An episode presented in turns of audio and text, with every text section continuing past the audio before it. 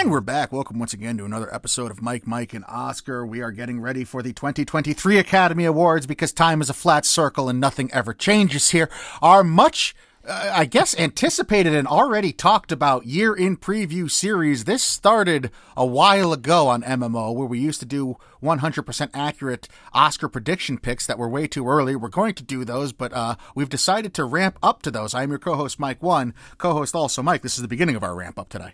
Yeah, we uh, we had a ramp up that was supposed to be one episode, and then it definitely turned into two, and it might turn into three or four now. Mm-hmm because yeah. just so much to cover. And kudos to all the people out there already covering it. Uh, Eric Weber at Awards Days, Clayton Davis at Variety, Daniel Howard at Next Best Picture. These were the the genocide of the research, and mm-hmm. then mm-hmm. I kind of kept researching. Yeah. And David Long, the Duke of Bettingham himself, sent me early betting odds, and then of course I went researching even more, and that's like up to Monday. And then you come into the dock Tuesday and mm. Wednesday and you go off. well, well, wait a minute. You had a good idea for these, and yeah. you, you, we're going studio by studio through these, and we were going to we're going to talk about what we think has an Oscar grabby thing, like a negative connotation. We're going to talk about Oscar stabs, what we think a studio is really positioning a movie well, and we agree with what they're doing. It seems like they could stab a couple awards, and then we're going to talk about Oscar nabs, is like this this film, this actress, this whatever performance could surprise and nab a few nominations or awards. Uh, nab is the the word there there that wasn't your idea because you wanted to dab. Yeah, because I missed my window, I think, of dabbing. I think right. I was too up to my eyes in, you know, Quentin Tarantino versus Bong Joon Ho, mm-hmm. Oscar year, back when it was popular two years ago. Or maybe I'm still late in, even in 2019. When was the dabbing I, I just totally missed it, and I just figured the dab would be funny just because it would have been like, all right, let let's let's just dance. That's it. I mean, it, it could mean anything uh, in terms of uh, you know one of our silly little rhyming games here. And no, you co- immediately vetoed mm, it. Yeah, it made me unhappy. But, it made I, I actually I was very sad when I read it. but when when you you tore me apart right. in the, the in the commentary. I think I threatened Michael, your family. Yeah. Yeah, you, you, you make it big, bold, and yellow. and wanted to make and, sure you didn't miss it. And uh, so I agreed with you like immediately. Like I mean, look at I, I I can admit when I'm wrong once in a while. And then I was like, all right, this is done. So on Wednesday night, I mean, because on Tuesday you're like, this is gonna take me forever, and I'm like, I don't even know what he's doing in there. I don't want to know. I don't want to know yet. We're gonna take another couple days. We'll deal with it. And and then Wednesday you're like, I'm only halfway through, and I'm just doing the stab and grab. And I was so mad at you last mm-hmm. night that you you repositioned the idea, uh, but then you changed one of my terms. Yeah. And and here we are uh, uh, after I sleep on it, now I like the idea again. Diving and in. I'm, con- I'm I think convincing I think, myself that it's still my idea. I, well, well I think that's the it. trick. I think the trick is to just keep telling you it was your idea, and all I did was change a yeah, word. It's absolutely just ego jousting. it's just e- my ego just saying no, and then you're, you know, yeah, your your new ideas. This a lawyer. my yeah, massaging. No, but this collaboration mm-hmm. is just like we are two just giant headed fools. Right and, and what comes out of that is this 30 plus page document that we're working off of for this huge. one uh, episode that was going to be all about the upcoming pictures of this year, which is now going to be at least two episodes. We're going to go studio by studio. Yeah. Uh, this one, this this episode should be primarily the theatrical. Is that right? Pri- sort of. Okay. Yeah, because look at, I mean, we're going to talk about some streaming uh, wings, HBO Max, streaming yeah. films, like right off the top here, because we're going to do WB and HBO Max to start. So we didn't exactly go streaming and theatrical because it's all kind of you know intertwined now kind of like an episode of Euphoria. Just everybody's just intertwined mm-hmm. on the floor. That's what I picture Euphoria is. It's another thing. like dabbing, I didn't get, and now Euphoria. Everybody's Euphoria? watching that. not watch Euphoria? What the hell? No. Are you watching it? I'm i watched season one. It was very good. I'm going to watch season two.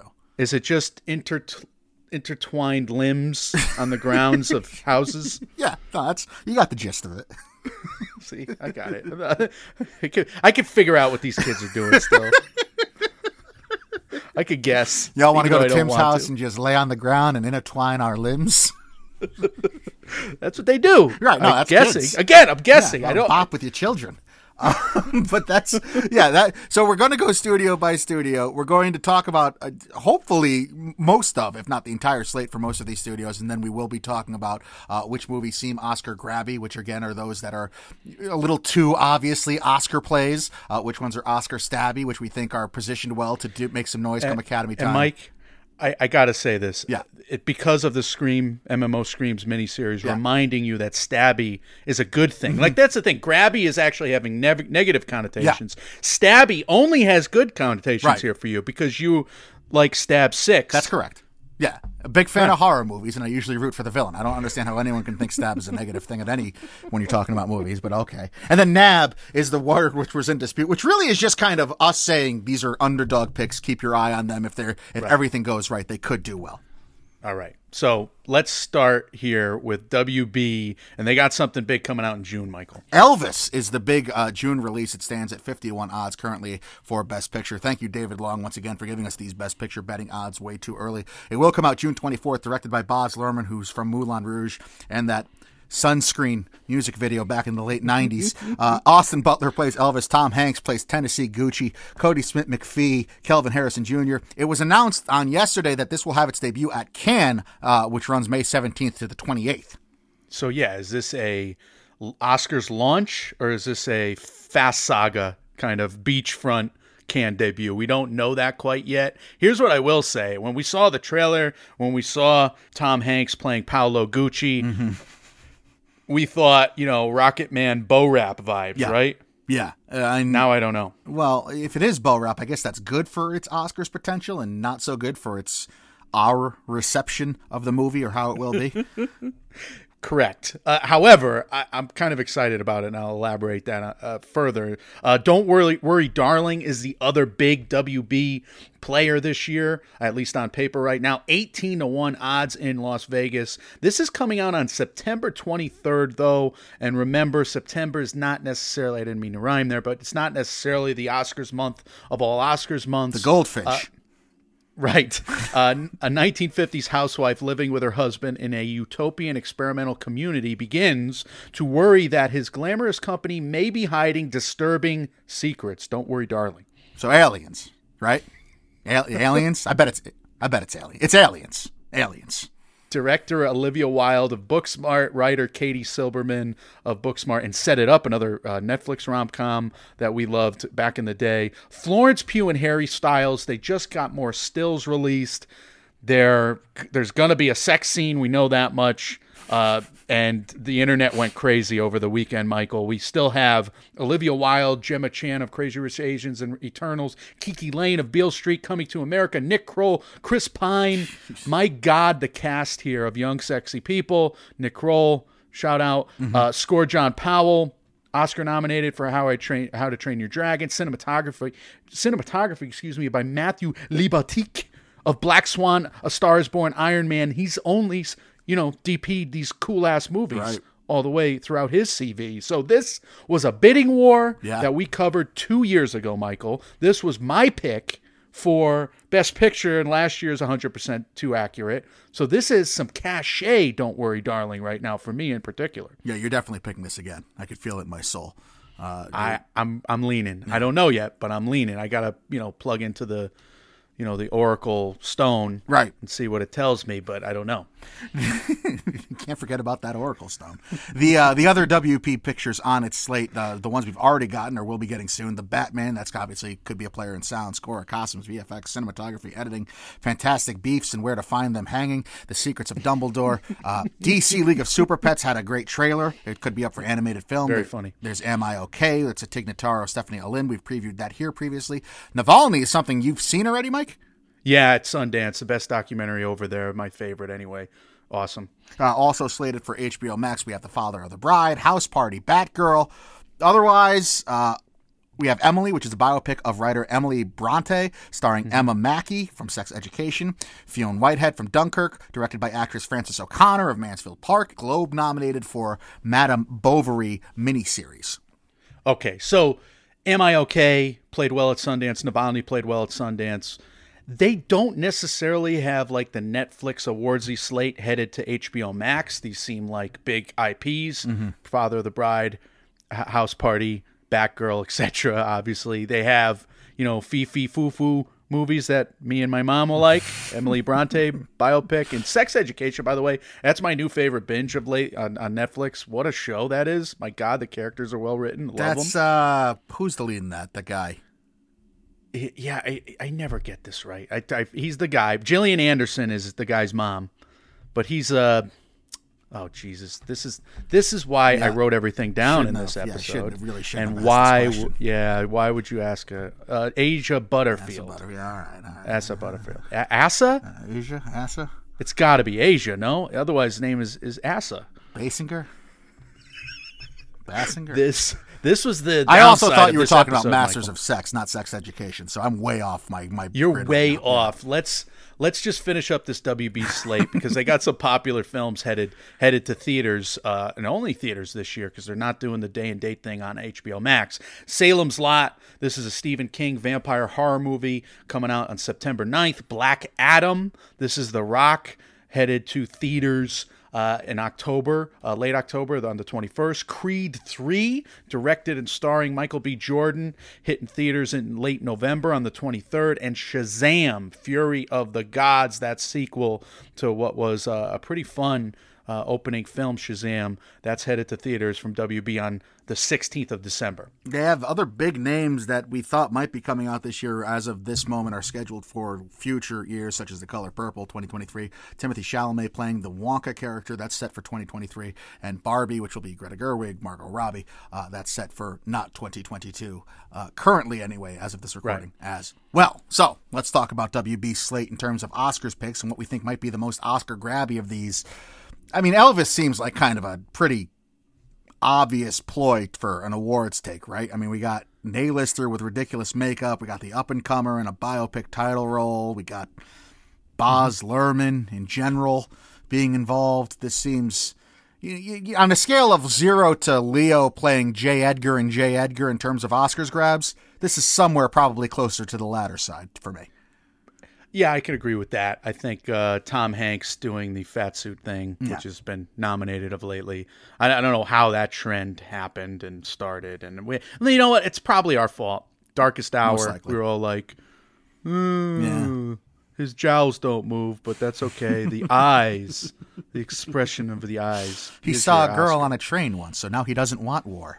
Uh, as far as Oscar Stabby at the WB slate, I, I think uh, I'm not speaking out of turn. We we know how high you've been on this movie, but Olivia Wilde's directorial chances for "Don't Worry, Darling" have to be taken into serious consideration. She almost broke through that category already with her work in Booksmart.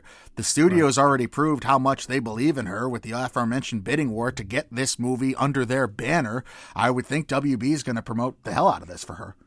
So it's like 1950s. Is this, you know, couple getting hunted by a cult? Are they in a cult and they didn't know it? Does she not know that he's in it? You think it's aliens. Aliens. I think it's more cult oriented, and therefore this could have badass, sexy weirdness involved. And badass, sexy Hmm. weirdness doesn't always play to the Academy. Sometimes it does. With uh, like promising young woman, for instance, badass, sexy weirdness personified in that ye- weird year that we had last year. Do we have Bad badass, sexy weirdness this year? I don't think so. I'm trying to think. Do we have any of that? No, we had wholesome. We had. Wanda We had- Sykes as King Richard might have been classified as. I shaved so much. she was so funny. All right. Uh, I. I'm extremely dis- excited to see both of these movies, though. As as grabby as Elvis is, that music sounds awes- awesome. We love the trailer. You know, I'll, Loved I'll half the trailer. I'll forgive Jar Jar Hanks for Yeah. a few minutes. Uh, but I I have to see them both. I, I but I agree with you on the Elvis grab and the uh, the Don't Worry Darling stab. I guess. As far as what might surprise and nab a nomination or maybe a win, I don't know that this is truly in the spirit of what I was going for here, but I don't think it'll be much of a surprise if it does contend. But The Rock's not going to be in anything that isn't visually stunning to look at, especially if it's hooking up with a major property like DC. So I would think Black Adam's going to be a VFX possibility. Cool. Yeah, I can second that. That'll be fun. And as far as anything else, maybe above the line category, Zach Baylin could be going from strength to strength here. He got the surprise screenplay nom already with King Richard. He's behind the helm of uh, Creed 3 here. And if you wanted to tell me that Michael B. Jordan could be in the running for a lead actor or Jonathan Majors could surprise in supporting actor based on their roles with Baylin's script in Creed 3, I wouldn't fight you on either of those either.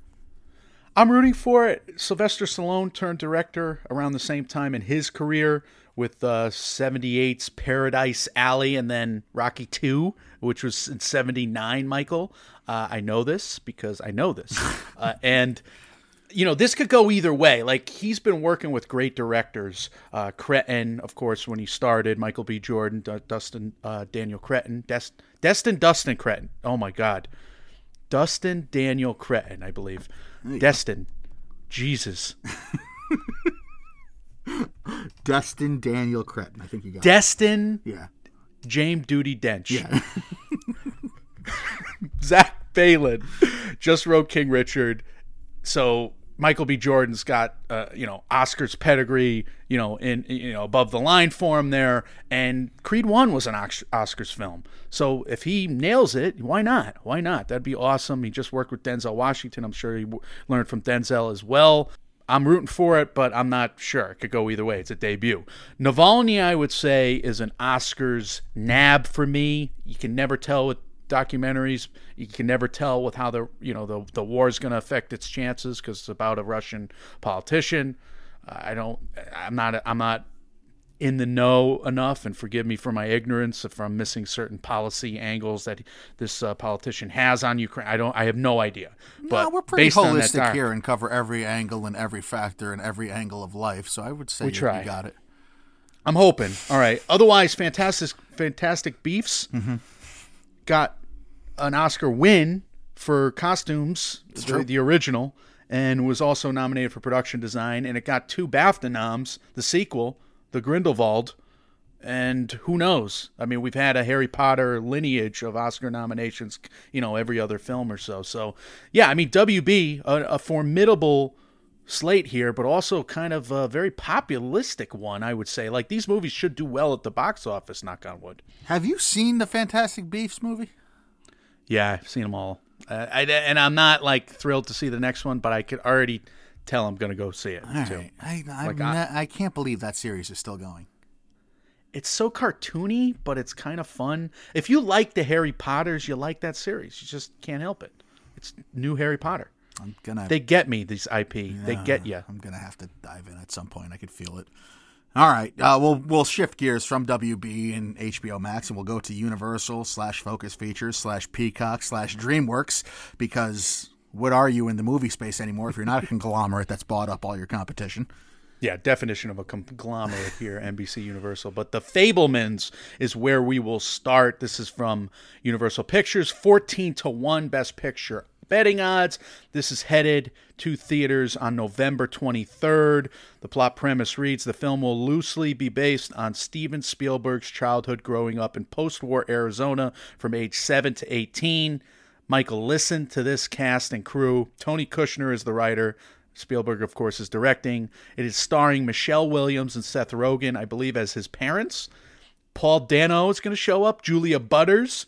Uh, Gabriel LaBelle is is young Steven Spielberg. I'm guessing, even though he's Sammy. His name is Sammy. Mm-hmm. Um, David Lynch and Judd Hirsch are going to be in this as well, with music by John Williams, cinematography by Janusz Kaminski, uh, Oscar winners across yeah. the board here. Yeah, and I mean, it, it, this will not surprise you to hear that everybody and their mother is predicting this to, to win not one, but multiple above the line categories at the 2023 show. So, for any of these way too early Oscars predictions, uh, be warned, you're going to see this movie pop up. Apollo 10 and a half, The Hand of God, Belfast, Roma. My only question is if we're getting tired of the you yep. know, auteur telling his life story, his origin story. Or at least just put your name on it. Like name the kid Steve or Stevie. right? have have Chris Rock do a voiceover narration. you know, like for the yeah, exactly. Wonder Years thing. exactly. like don't name the kid in the Troubles Buddy, name him Kenny you know? Mr. Exactly. Branagh there. Uh, she said, also coming out from Universal, this is slated for November 18th.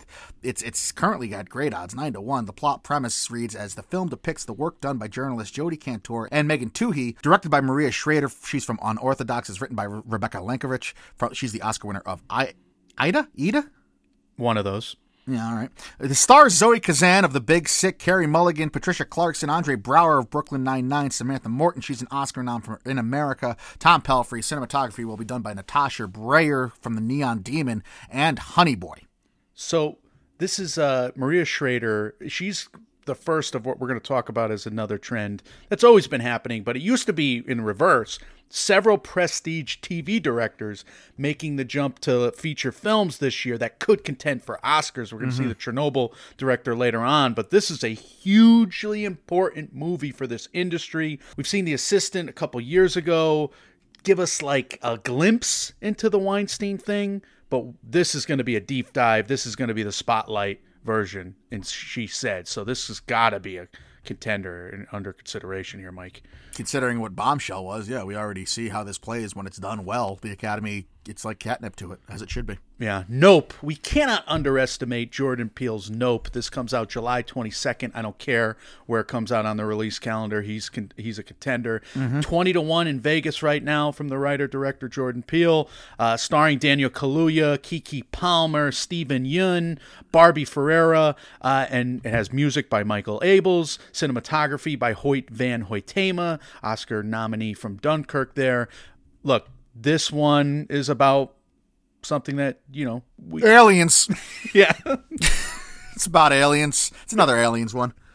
I was uh look, I, I was in love with the trailer, so I'm rooting for this one. I'm Horse a little people and aliens. Mike, I'm unnerved about the quote unquote scuttlebutt on Nope right now. Like, why aren't more people predicting it as a major contender? Who knows what? When did they know it? Who's which? You know, which sources are telling people things about Nope that that they're saying like it's just popular, it's not Oscar. I don't know what's going on here. I don't understand it. People might have been turned off by what Us was and their expectations versus what Us ended up doing at the Oscars. I mean, even though we we were high on it, and we thought uh, Lupita Nyong'o deserved to win the Oscar for her performance, and that she doesn't even get nominated. So there could be that kind of oh well, now we need to wait and see if Jordan Peele can actually do it nonsense, which is ridiculous because he's unbelievable.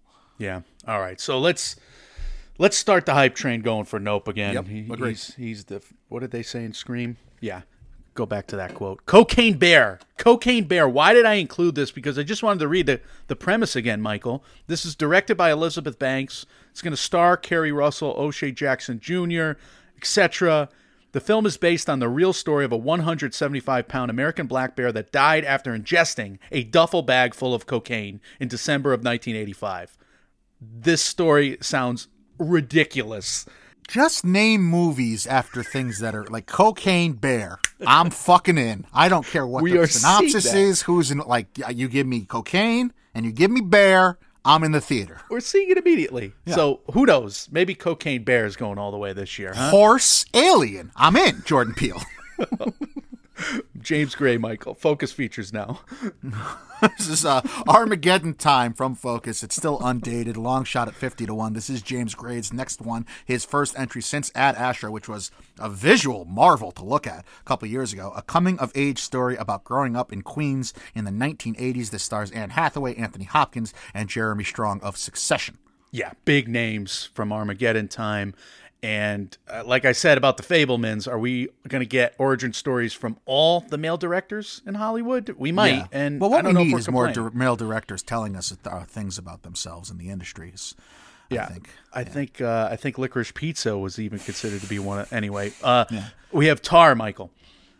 Uh, Tar is from Focus as well. It's directed by Todd Field from In the Bedroom and Little Children. This has an October 7th release date. The synopsis is set in the international world of classical music. The film centers on Lydia Tar, or Tar? I, Daughter, it's- I, it- it's yeah. got an accent, and I don't know Right. if it's it's supposed to be said another way. You, you YouTube told me to say daughter, but that Daughter? doesn't make sense. Right. I, I don't believe you YouTube. We're bad with pronunciations on this. It's kind of become a hallmark of MMO, so our apologies as always. Mm-hmm. Widely considered one of the greatest living composer, conductors, and first ever female chief conductor of a major German orchestra. The stars Cate Blanchett, Nina Hoss. She was in My Little Sister. You were a big fan of her there. Mm-hmm. Marty Strong is in this. Julian Glover, Noémie Merlant from Portrait of a Lady on Fire. That one kind of smells like an Oscar thing.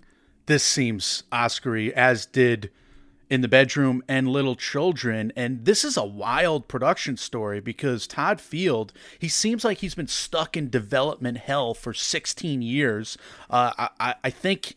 I think in terms of dark, sexy suburban domestic dramas that get Oscar nominated and that I'll only watch once and only once, once Michael, mm-hmm. Todd Field is the champion of the world, and I think it, I think it went to his head. He probably should have done another five of those and yet he's just been in this development hell with a Leonardo DiCaprio film that was supposed to happen and never did, with a hugely budgeted miniseries or two that was supposed to go for Showtime and never did, and. Huh. This guy has not done anything for 16 years because he's just been developing. So, yeah, I was, don't know much about him. He was on a roll there. He was on a roll with Oscar nominated movies and then kind of disappeared. So, Tar, we shouldn't sleep on it, but it's not in his wheelhouse necessarily, or is it? It's about a German I, composer. I mean, just in general, you shouldn't sleep on tar. It's probably bad for your skin. I think that's just good life advice. But also, maybe he was inspired by Jane Campion's comeback. I mean, that gets him back in the game here. He sees that the the old director from the '90s winning an Oscar and coming back and doing it again, and maybe it's his time now. He he reformulated the comeback narrative on mm. purpose. That's why he's been dormant. Yes. There you go. Mike, also set for theaters from the Universal companies. I can't believe I got away with that "Don't sleep on tar" joke. By the way, that was uh, uh, props to me. I was swallowing coffee and choked on it, but no, yeah, I guess uh, the Northman is coming from Focus. We're doing a mini series, Easter Eggers, on it because it's directed by Robert Eggers. This is April twenty second. April 22nd is between the two Easters and the Orthodox Church is there. It just fits. Sometimes things align, stars align. And now I want to get. I don't know if we're gonna have time to get a logo done for that, but like, I can't. I, of all the mini series we've done and like the logos I've had fun coming up with and creating, and we have we hire an artist of them, and she's absolutely fantastic, uh, Lauren Leslie. Yes. I, I don't know if I can. Like the idea I have in my head for this logo, I think is offensive, but what? I don't know who it's necessarily offensive to. Do you but it's like Black Phillip? Well, it's it's a yeah, naked it's, Willem it's, Dafoe. No, no, no. It's like you and me in like these lush capes and like with chiseled bodies, but with like a giant pastel Easter egg background. it's just absurd. I thought you were gonna make me a black goat and you a Viking god, and this was. Yeah, maybe I will. Now, now that you've suggested, no, how that, do, how do we? How do you, no, how do you not make us both into you know the two guys from the lighthouse? I mean, that's easy. Yeah, no? that's that's crossed my mind. But even, even like, I think the giant pastel colored Easter egg background is really hanging me up. yeah, it's a little bit of a mishmash of themes and everything, which is probably going to be that whole series, by the mm-hmm. way. All right, look at we have the Northman coming out from Focus Features soon. We can't wait to uh, review it and do an episode on it. Firestarter is going to be a Blumhouse Stephen King short story adapted into a film in May. Remake, yeah. Downton Abbey, A New Era. This is going to be an Oscar juggernaut in mid May. Uh, stab all the way there on Downton Move Abbey. on. Jurassic Park Dominion. This is June. The Black Phone. I think we're both intrigued by that from the sure. director of Sinister. Uh, Ethan Hawke is starring. That's the end of June. Minions: The Rise of Gru. Michael, you just like the trailer. Might July have been 1st. the greatest trailer of all time. I disagree. I was uh, laughing so hard at that trailer. you have blown a funny fuse. Thank you. Mrs. Harris Goes to Paris, Isabelle Huppert, Fifi Mom Movie Delight, mm-hmm. perhaps, uh, July 15th. Puss in Boots, The Last Wish, DreamWorks Animation in September. Just uh, beat that dead horse until every last cent out of that Shrek vehicle is had, huh? Just some, ra- it says Untitled Horror Movie, October 14th from Blumhouse. Um, and then Just Mario. End it well. Halloween ends mid October. Can Jamie Lee Curtis get a nom or get into the Oscar com- conversation, please? Yeah, can she, like, can we give, look, great job by the Academy at the Governor's Awards this year, giving Samuel L. Jackson his honorary one. Let's get Jamie Lee Curtis one at some point. Let's do it. All right. And how do you think Chris Pratt's going to do a Super Mario? That's like, that can't miss, right? Oscars? No. Grab, stab, and nab, Michael. Who you got? I, I have nothing to add to the uh, Chris Pratt as Mario conversation that hasn't been said already by everyone else. Um, so grab, like Oscar grab, the negative connotation being what it is. I mean, Steven Spielberg biopic.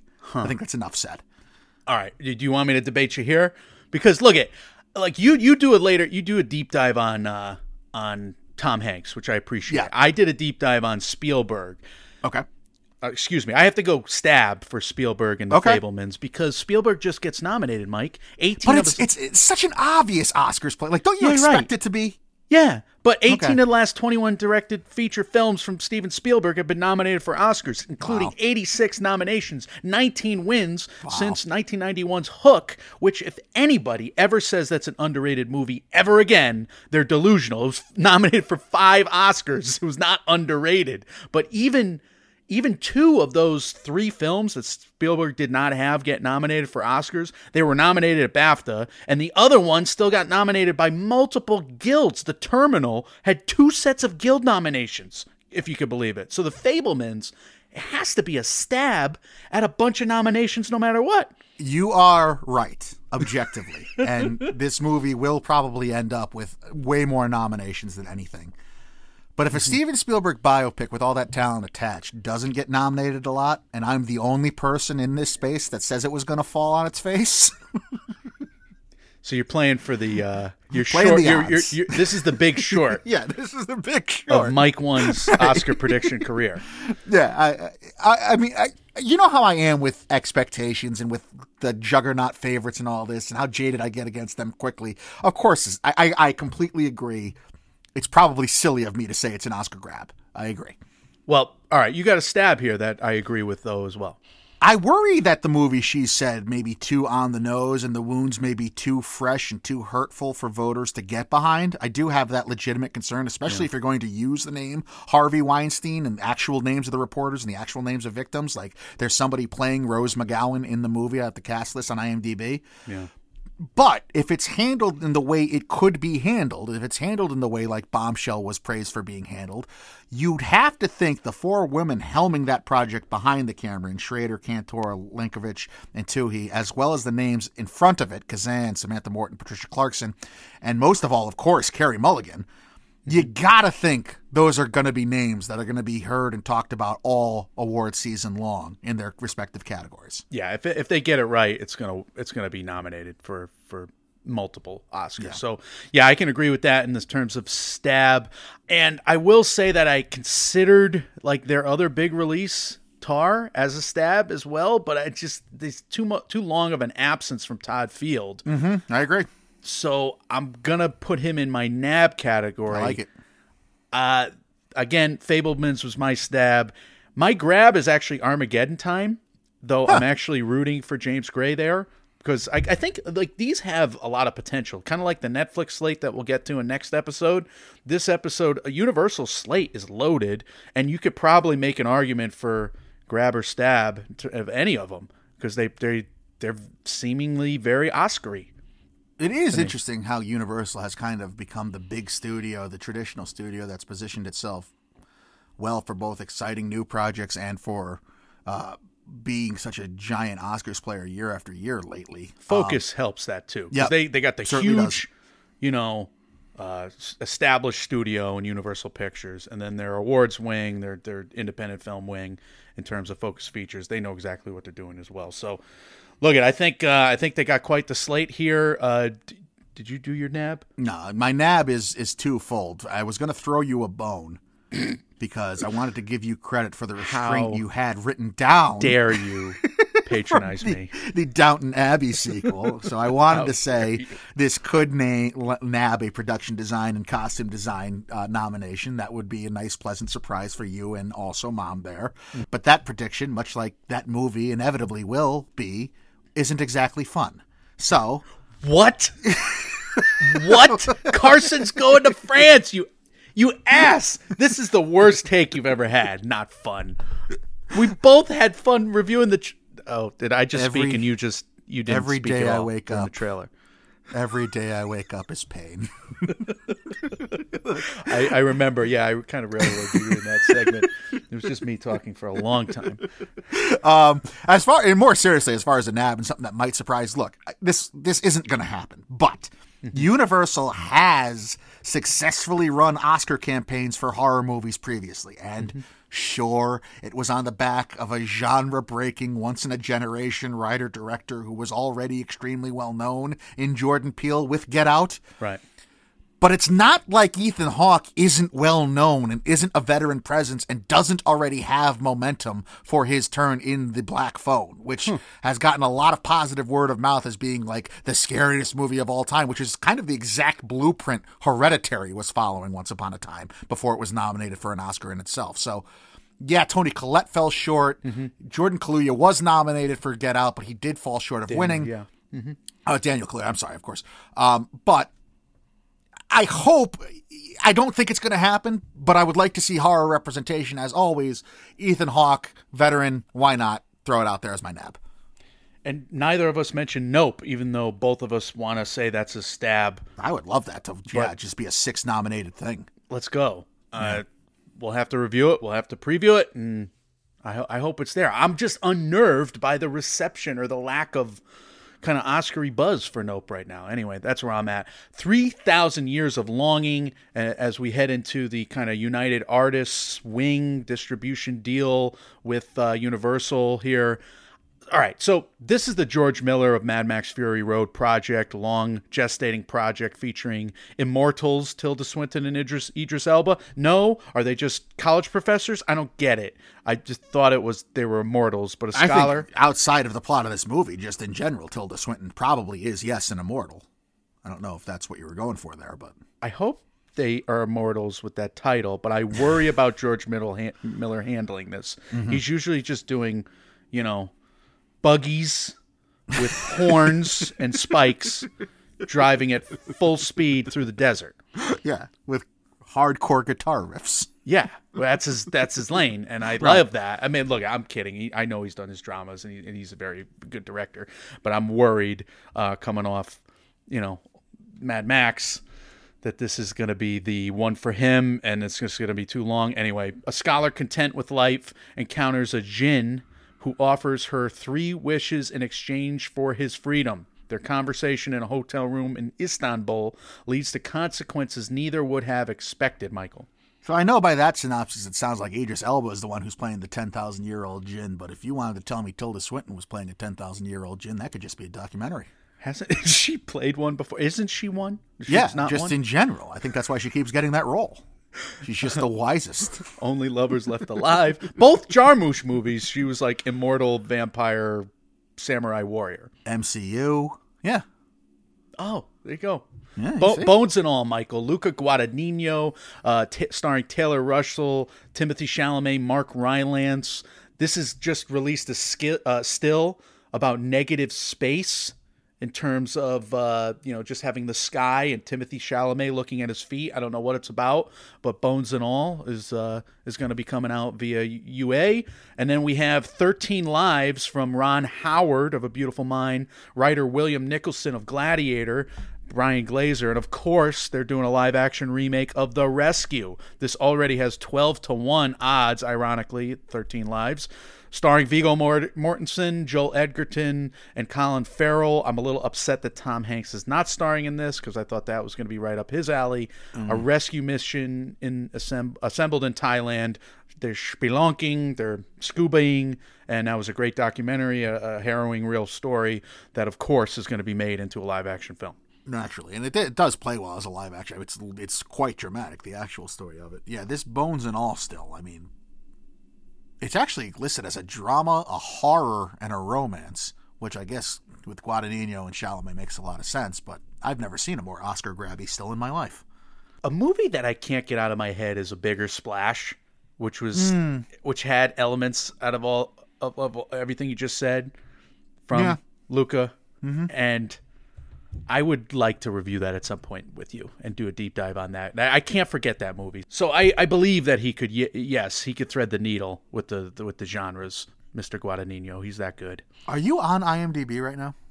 Of course I am. I am every episode, aren't you? Michael Stuhlbarg's picture is the most un-Michael Stuhlbarg looking picture I've ever seen. you? Is he bearded? No, he he doesn't look. He looks more like I don't know what he looks like. He doesn't look like Michael Stuhlbarg. Looking up Michael Stuhlbarg. this is the whole thing with actors. They just they can't stop acting. Like I don't I, I don't believe I don't know what to believe. But you're right. He looks like he's auditioning for the the adult remake of Twilight.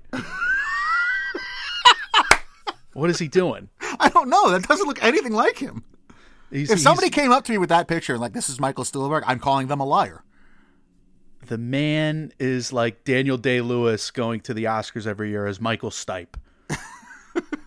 and then of course we're all like, What an actor Even though he spent six months as Abraham Lincoln. All right. This, this episode's going exactly as we thought it would. Let's move on to Sony, Sony Pictures Classics, and TriStar Pictures. Uh, a man called Otto, Michael. This is coming out December 25th, Christmas Day there from Mark Forster. It's starring Tom Hanks. And it's a man called Ove's adaptation, uh, the English language adaptation. Now, I read this book couple years back. It was remade into a hit international film about a grumpy old man who becomes friends with his new neighbors. And it's kind of this sweet, feel good story that makes for a New York Times bestseller. And of course, Tom Hanks is, is, is adapting it, Michael. Not St. Vincent. Didn't Bill Murray do this with Melissa McCarthy a couple years ago already? Um, I imagine this is Tom Hanks playing the exact same character he plays in the Elvis movie. It's just after Elvis kicks him to the curb, strictly and only because of how ridiculous he looks. That would be quite the companion piece logic uh, that uh, I don't disagree with. Actually, You're, you, it's strange how warm you are to what this story is, Michael. Uh, continuing with Sony, we have, of course, Spider-Man Across the Spider-Verse Part One. I can't believe the punctuation of that title, but it is Yeah. incredible. Sony's Sony Pictures Animation sequel to the Oscar-winning film, of course, Into the Spider-Verse, going to be a two-parter. So, what does that mean in terms of its Oscars potential? Are they going to award two parts? We just had this Dune argument in the same go. vein. Took the words right out of my mouth. If Dune can win six Oscars, seven Oscars, whatever it went on the night, even though they were all technical categories, I can't be convinced that this isn't the leader in the animated feature category right now. It's also going to be quite the lesson, I guess, uh, or at least a piece of, of uh, what might be a bigger overall lesson for how Disney is treating their Pixar titles.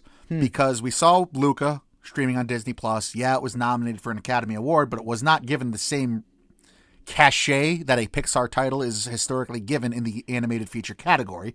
They just did the same thing with Turning Red. It seems more Oscarish, but it was a straight to Disney Plus uh, in early March, you know, and is that going to hurt its Oscars chances rather than if they were to handle it like a traditional Pixar release? I wonder.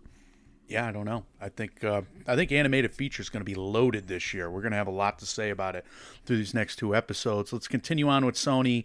I want to dance with somebody. The Whitney Houston biopic is headed to theaters this Christmas, starring Naomi Ackie of Star Wars Episode Nine, Small Axe. She was terrific in that. Clarke Peters of the, the Five Bloods, Stanley Tucci.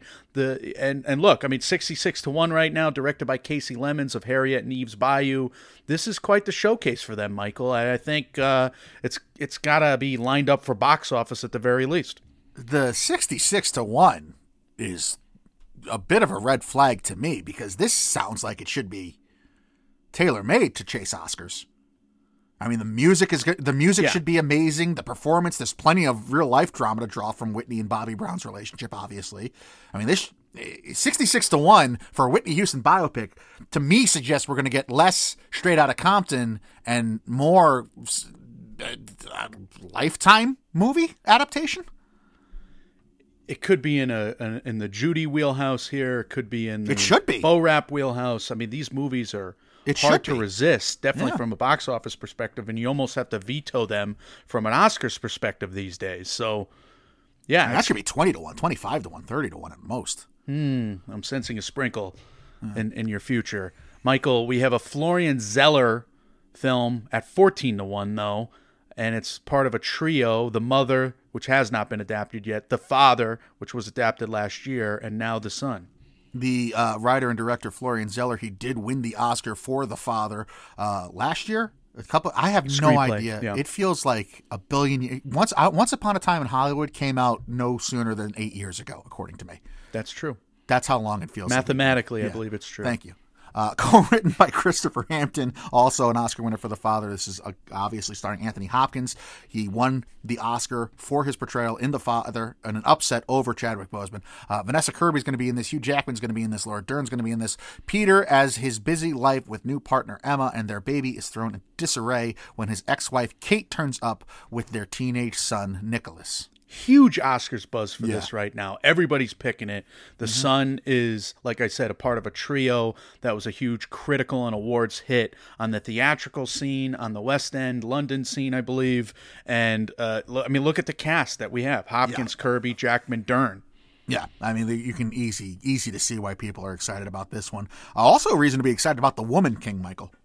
We have uh, director Gina Prince Bythewood of Love and Basketball, which is a movie that when we when we did our basketball award show, we loved that Listen upon to me. rewatch. Listen to me right now, listener. If you're not in college yet, when you get to college, every girl you talk to will want to watch Love and Basketball. How big do you think our young man it's probably not that big, but I'm hoping I'm hoping I'm helping out at least one person right now. Just go get the DVD. I know it's an ancient relic. I know DVDs aren't a thing anymore, but get a DVD player and get the Love and Basketball DVD. Just I trust muttered, me. I muttered just ridiculously about dabbing. you know, at the beginning of the show for like five minutes. I'm just doing a service. Just, well, I know what works. All right. Well, you're doing. We're. I'm doing a disservice to the Woman King from TriStar yes. Sony. There, uh, Gina Prince Bythewood. Old Guard was a huge Netflix hit. Now that was a great actioner and we have Viola Davis, La- Lashana Lynch, John Boyega, three action stars of the last cast. 10 years, all yeah. in this movie. Thuso Mbedu of the Underground Railroad. The Woman King is 33 to 1 and it has some major cachet in terms of his uh, of being quote a historical epic inspired by the true events that happened in the kingdom kingdom of Dahomey, one of the most powerful states of Africa in the 18th and 19th centuries. Michael, that's still with Viola Davis in it. My God. Yeah, I am. I am quite excited to see that. That's still alone. I, I think I have later on in the notes. I mean, this has to compete for hair and makeup and costume design just based on that still. I, she's unrecognizable to me. She, she, looks incredible, but she looks yeah. she's freaking jacked. Oh, she's Fighting. she's a monster. Yeah, she's an absolute. I mean, she's an ass kicker there, no wow. doubt. All right, we got a deeper slate from Sony, and I love uh, some of these. Living from Sony Pictures Classics, one of my favorites from Sundance. Director Oliver Hermanus of Moffie, Bill Nighy. Uh, I just uh, I thought the world of that movie. Cinematography, sleeper for Best Actor. At least should be all over the Gotham's and Indie Spirits. We have Hallelujah, Leonard Cohen, a journey, a song, a documentary that these you know these documentary branch people you never know which music documentary is going to just take off for them, but True one that. does every year. Lyle Lyle Crocodile, that's coming from Sony Animation. They've had success, especially in terms of nominations, with the Mitchells versus the Machines last year, and of course with the big winner Spider Verse uh, a few years ago. Shawn Mendes, Javier Bardem, Constance Wu are voices in that, and Bullet Train, Michael, July 29th. Brad Pitt, Deadpool 2's director, a huge, awesome cast, and a really fun trailer that uh, I think, you know, we'll have to cover Bullet Train in one way or another. Yeah, that looks like it's going to be a fun movie for sure. Um, as far as Oscar grabs go with this quite loaded Sony slate, mm-hmm. so this is the Tom Hanks deep dive that you kind of alluded to. Does anyone want to guess the last year in which Tom Hanks worked in film but didn't have a Q4 movie come out?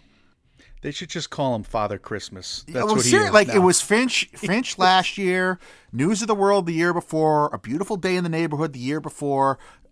Considering he took 2018 and 2014 off for movies entirely, mm. you have to go all the way back to 2009 for the last year in which Hanks films were released that didn't have a Q4 release for a Hanks movie amongst them. My God. So That's we're talking incredible. like what, 10 years? 11 years now? Of Hank's films released specifically to chase awards. Do you know how many Oscar noms Tom Hanks has nabbed in that span? A lot. The one for Beautiful Day in the Neighborhood, and that's it. Wow. So So oh, okay, so holy shit, I jumped to conclusions. You had me going. You had me greased up. Yeah. Just going down the hill. I was I was in the palm of your hand and no Oscars lately. So that No. wait, what what what would you, what did you say that last night was 10 years? He's I have to I have to count. So from 2022 will be I don't know, 22, 21, 20, 19, 17, 16, 15. He had uh, two come out in 13, one in 12, extremely loud and incredibly exploitative in 11, Toy Story 3 and 10. So that's 11 years worth. Two of those years he took off. So the 11 of those 13 years he had a Q4 movie released and he's gotten one acting nomination out of them. So therefore you're saying Oscar grab now for Tom it's a Hanks. little Oscar grabby, right? I mean, the Christmas Day release, he's going to play the disgruntled neighbor who becomes beloved. It's all about him. It's a remake of a different movie. This is set up to be an Oscars player, you would think. All right, I'll agree with you on uh, a man called Otto, but you never know. I mean, it's a really good story, so maybe that'll be one that we're underestimating right now. Sure. But, uh, yeah, Tom Hanks. I mean, we've been kind of wanting a comeback, an Oscars comeback from. Him I would love it. well. Yeah, I, I want an Oscars comeback from him. I'm just saying the stats are what they are. They've been. It's not like this is new territory for him. Yeah. All right. Who's your stab? The Woman King. And it's probably, like I said, already a lock for a couple categories, and that still is unbelievable. But, you know, why stop there? Let Viola Davis be a giant player. Let this be a five or six time nominated movie, and Viola get one of the lead actress noms. I would, I would love it. I'm gonna say I'm gonna agree with you on the grab. I'm also gonna add I want to dance with somebody Yeah. as a grab because Could see that. look at Kasi Lemmons and Harriet had us like just swooning over every still that year. We thought it was going to be like a 10 nominee film and it kind of disappointed. Now, what does that mean? It doesn't mean anything necessarily. Still got a couple Oscar noms on the day, so regardless, I want to dance with somebody might just hit all the bo- check all the boxes, but I'm going to put that in the grab territory right now. The Son is my stab because Florian Zeller and Oscar pundits just uh, I can't Makes sense. yeah, I can't ignore them. Makes a lot of sense. As far as like what might surprise and nab a few awards, I think this is a weird year for Sony because their three most likely Oscar players, two of them are sequels to surprise Oscar winners already in Spider Verse 2, which Spider Verse 1 obviously upset The Incredibles 2, The Son, which upset a couple movies in a couple categories when it came out. You could argue that the Whitney Houston biopic should be positioned for Oscars conversations. I, I don't know what could be here to kind of surprise. I mean, Well, I think you brought up the Woman King, and I, I kind of relegated it to my stab, Yeah. uh, to my nab, excuse me, because I had it coming out in early September, which wasn't Oscar-y, and I had Sure. her as an action movie star right now in terms of the uh, of directors Gina Prince Bythewood coming off of Old Guard. So those actioners don't typically guarantee Oscar success, but you seem to have, you know, pegged it as a reliable, you know, makeup and hairstyling costumes, which makes good sense to me as well. So yeah, I, I could go either way on that argument. I, I love that you did that. I'll sign off on it. I also just wanted to put on people's radar. I mean, of that Whitney Houston biopic, yes, obviously it could be a play, player for Kasi Lemmons. It could be a player for Naomi Ackie. Don't sleep on Ashton Sanders playing Bobby Brown either. I mean, could be a total asshole move, a big supporting player for him. You know, could I could see that turning into an award something. polarizing figure, and yeah, Naomi Ackie of uh, Small Axe. She was awesome in Small Axe uh, from uh, Steve McQueen. There, by the way, she, uh, she should have won more for that. Anyway, Paramount, Michael, we have one huge movie Yeah. coming from Paramount And it's Pictures. Sonic the Hedgehog 2. Here we go. Right. Babylon. Babylon is ten to one. It is uh, heading to theaters on. Mike, we're going to be going to the movie theaters on Christmas this year, Sorry, December family. twenty fifth. Babylon is written and directed by Damien Chazelle of Whip, Whip, Whiplash, La La Land, and First Man. Here is the cast of Babylon: Brad Pitt. Margot Robbie, Tobey Maguire, Olivia Wilde, Samara Weaving, Katherine Waterston, Jean Smart, Eric Roberts, Spike Jonze, Lukas Haas, Flea, Jeff Garlin, Chloe Fineman, all the white people, all the white people Every we like. white person in Hollywood is either in this movie or in Oppenheimer that Nolan's doing. I think it's by law they have to sign on to one of those two films to keep their SAG card. I think so. We have basically the La La Land of uh, you know crew people, music by Justin Hurwitz for Babylon, cinematography by Linus Sandgren. Oh, Justin Hurwitz is going to work with Chazelle, huh? That's new. editing by Tom Cross. Could have made that joke about Kushner and Spielberg, but no, I decided to be an asshole. Babylon, rumored to be set in period Hollywood. Otherwise, the plot is unknown, Michael. Yeah, plot is unknown is kind of underselling it. I mean, all right, look, I, yes, Paramount has other things on their radar. They have Sonic the Hedgehog 2. They released Scream and Jackass Forever already. Top Gun Maverick seems like it's finally actually going to come out this Memorial Day. The the grab, the stab, the nab, the dab, the glab, the jab, all the pizzazz, anything having to do with Paramount's awards chances is Babylon. This is this is what the Paramount slate is about as far as awards go this year. Nobody knows anything about this movie. For a movie that started gaining traction in early 2019, mm-hmm. I mean, they had Chazelle talking about it. They had Brad Pitt signing onto it. Emma Stone originally signed onto it before scheduling conflicts made her drop out. She was replaced with Margot Robbie. This movie has been in the zeitgeist and talked about with awards conversations for over two years now. Mm-hmm. And we know absolutely nothing about it. For a movie, especially that was supposed to be released last Christmas, Christmas of 2021, I'm kind of amazed that everyone's been so tight lipped about what's going on. If you go on Wikipedia, I mean, there's nothing about it in research. The only thing I could find was on Wikipedia. And if you yeah. go on there, you have Brad Pitt in an interview with IndieWire back in, I think, 2019 or 2020, talking about how this is a movie about the period of Hollywood from when talkies were dying and they were transitioning, from when, I'm sorry, silent movies were dying and they were tra- transitioning into talkies. That's it. That's what's known about the plot of Babylon right now, with all these big names attached. I couldn't be more excited about oh, it. Oh, sure. Because we're we're huge fans of Damien Chazelle, and we're white, and these are white people that we cannot help but love. Because on the whiteness. list of reasons to be excited, that's pretty far down, though. But yeah, so white though. It's like the whitest. Look at Damien Chazelle and La La Land was a big movie for us growing up, growing into this whole thing, kind of deciding to do a Oscars podcast after Moonlight beat La La Land, which was I think the text that I got from you like a month later after you probably just paced around the house thinking about doing it mm-hmm. and then texted me. Look, Paramount, they got a new team involved over there and I think they were kind of transitioning when they sold Trial the Chicago 7 and they kind of punted on an Oscar season of late. They didn't have a lot last year or anything last year, I don't remember it's it's been a while since they went full hog at the Oscars. They, yeah. 2016 they had Fences, Silence, and Arrival. They also had Allied, which was a huge Roger, Robert Zemeckis, Marion Cotillard, Brad Pitt, 115 million dollar production budget that was going for that kind of demo and that time of year and all that and going yeah. for Oscars. So was that big swing and a mix, miss something that's kind of haunted them for a while and they just haven't gone for it? I mean, you, they they have their nominations down down the last 10 years, but here we have the most Oscary perhaps production of the year and it's in Paramount's hands and yeah, I don't know how they're going to play it. It looks like they're just putting all the eggs in this one basket and they they're going for it. So all the rhymes, like you said. Yeah, I don't see any other any way around it. I mean, I expect this to be a big player, and Chazelle, even when Chazelle quote unquote misses, like with First Man, I mean, we thought that was the best movie of the year in 2018.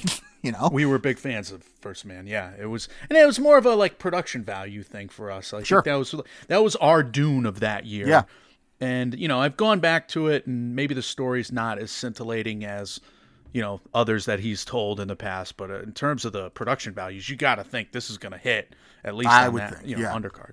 Yeah, right. that, that's that's going to be a big player. Certainly, going to be very interesting. I mean, Paramount. Don't forget, yeah, they sold Trial of Chicago. They've been selling off properties to different streamers. They just tried to like wade through the pandemic too, and just keep the revenue coming in.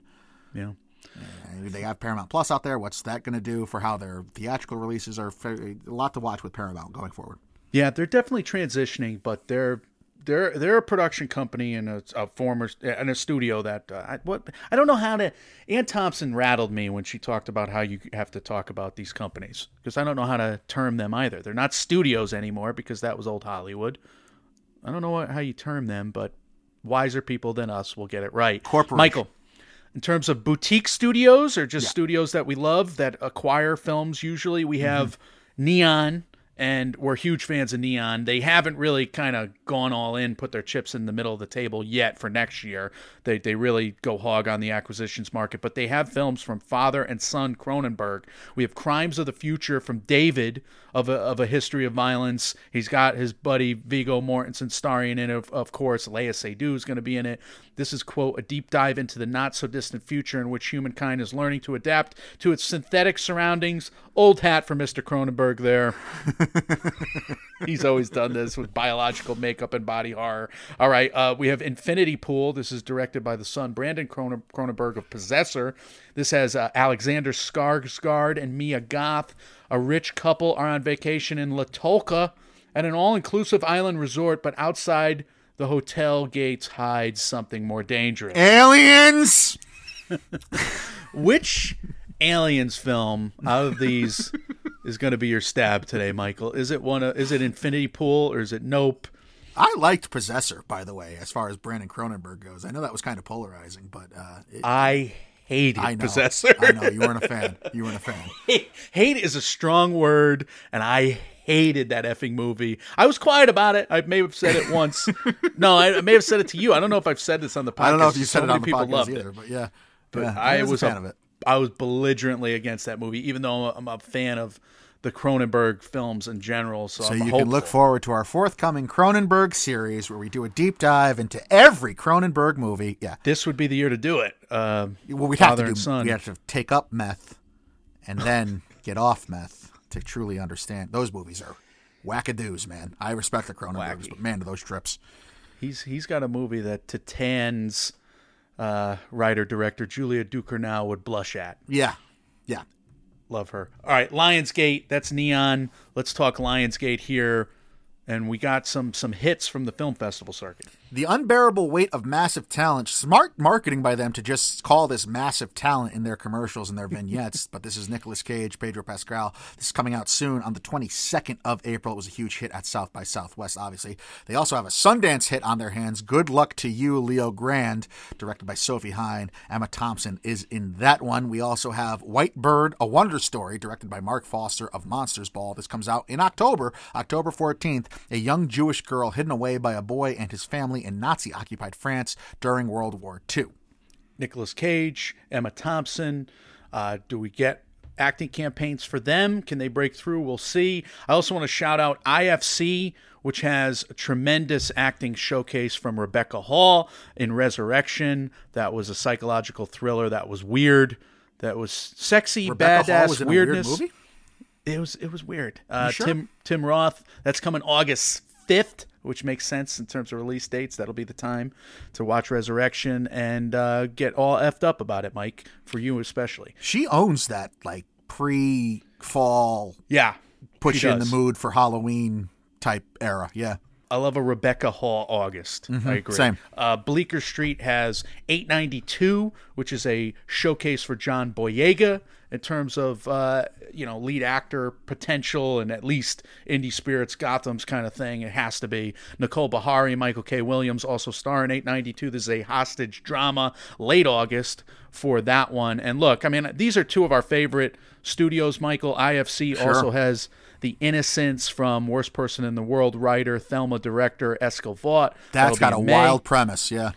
Uh, I'm interested in that. Official competition seems like it's been coming out forever. Penelope Cruz, Antonio Banderas, satirical comedy. We've reviewed the trailer. That's late June. Watcher was much maligned. Maika Monroe film from Sundance. I disagree with critics on that one. Go check it out. That's all IFC again. From Bleecker, we have some potential crowd pleasers, at least for Fifi, me, and my mommy, Freida Pinto, and Sope Dirisu of his house. Mr. Malcolm's List. Doesn't that sound like a Fifi period drama? Mr. Malcolm's List. But this has an edgy premise at the same time. I, am not sure. A young woman in 1800s England enlists the help of her friend to get revenge on a suitor who rejected her for failing a requirement on his list. Is this a horror movie or is this like, you know, a uh, revenge Jane could Austen be, movie? Yeah, I was going to say it could be a revenge or it could be a romantic comedy too. Yeah could not be more intrigued. Bleecker Street usually gets my goat. They got the next Mike Leigh film of Secrets and Lies, Happy Go Lucky, another year. Of all the movies that you kind of discover that you never watched, that you cross over cross off on your list, Mike Leigh's Secrets and Lies was that for me of the pandemic, Michael. The best movie that I'd never seen that I finally saw. Oh, wow. And yeah, secret check that one out. That's wild. I will have to do that. And I can't believe we are this far in this episode, and I can say to you, dear listener, well, that's half the slate. um, that is the first episode of what will hopefully only be two parts of the pictures coming out in 2022 as we go studio by studio. We will have the second half uh, with more stabs, grabs, and nabs coming out uh, as our next episode. We're going to talk about Netflix. We're going to talk about Apple. We're going to talk about major streaming wars going on there. So a lot of stuff still to come before we do eventually get to our 100% way too early Oscars picks. I guess I kind of stole Mike's thunder about telling you what's coming next. Uh, but I will. Uh, I'll just keep the train rolling here because what matters, as always, most importantly to us, are your thoughts, dear listener, about anything we talked about in this episode or anything we talk about in the MMO Empire? We obviously want to hear from you. What are you most excited about this year? What are you most excited about that we did get to it or that we may not have gotten to in this episode that is forthcoming in the next one, hopefully? You can leave us those on our social medias. We are Mike, Mike, and Oscar on Facebook and Instagram at MM and Oscar on Twitter, Mike, Mike, and Oscar at gmail.com, .com, and on Reddit. We are available wherever you do hear podcasts. If been listening to us on either the Apple Podcasts or the Spotify app, if you appreciate what we do, if you would be so kind as to leave us a five star review, those truly go a long way in helping us out. Uh, we've seen those growing in the last couple weeks here. Thank you so much for helping us out with those. Michael, Mm-hmm. if you have anything to add to what's coming next, uh, maybe you and I can get together. We can start slapping each other in the mouth at some point in the near future, because you know that's what you do when you're in Hollywood now, I guess, and it's okay. Uh, tell people that, or you know, w- g- g- give us some words of wisdom to end on The here. number of slap jokes has been. has we didn't have one all episode. We didn't have one all episode. It's been manageable right now, Yeah. and we're trying. We're we're restraining ourselves, and we're just using it on our own. No, ninety percent of our text messages are yeah. That'll be the words of wisdom today. Just keep the slap jokes Mm-hmm. amongst yourselves until it's funny again. Maybe that'll work. Uh, what's coming next? You, you didn't mention we're like we're gonna do Disney in the next episode too, Oh, yeah, which is God. a huge monolith of Jeez. Oscars juggernaut or tree. I try so hard not to think about them in my free time. I think that's why. And we got A24. A24 Amazon's got some cool stuff. So we, we have a lot of studios still to cover.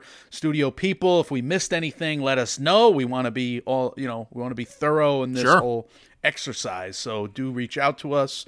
Mike, Mike, and Oscar at gmail.com is the easiest way to do that. Or any of you guys, if you want to talk to us, like you said, Mike, contact us. Let us know what you're thinking. And shout outs uh, in terms of words of wisdom one more time Eric Weber at Awards Ace, uh, Daniel Howat, his work at Next Best Picture, and of course, Clayton Davis's award circuit at Variety. Friends of the show, all former guests on Mike, Mike, and Oscar that, uh, you know, I took in terms of like the first swath of this.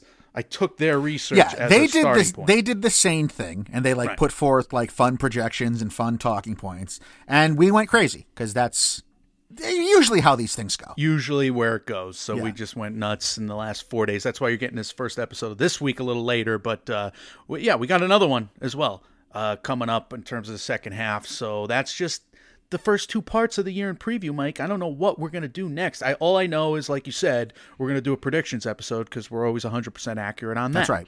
That's I mean, it. we we do nothing but fatten everyone's wallet, and we do it as soon as we possibly can. Easter eggers. I forgot one more shout out to Easter eggers. We're, we're, we're gonna start at some point as well. Like what? Like I really can't wait to do this. I really want to rewatch The Witch, which is on Showtime. I really want to rewatch uh, The Lighthouse, which is on Amazon Prime, and I cannot wait for The Northman re- to review that with you. Uh, we're gonna we're gonna ask a guest at some point. We'll see if who who jumps on, who does it. But How much of that series is just going to be me, like fantasy booking a black goat versus giant squid creature match? you're completely completely ruining our chances of booking any guests right now just complete just based on our pre-show conversation and who we want to ask you just completely ruined it by turning it into kaiju battles and stupid nonsense Thank you. Guys, when reality sucks, you can come get ready for the next Oscar sprint with us. We are Mike, Mike, and Oscar trying to make award season year round without the stuffiness. We will see you all very soon. see ya time.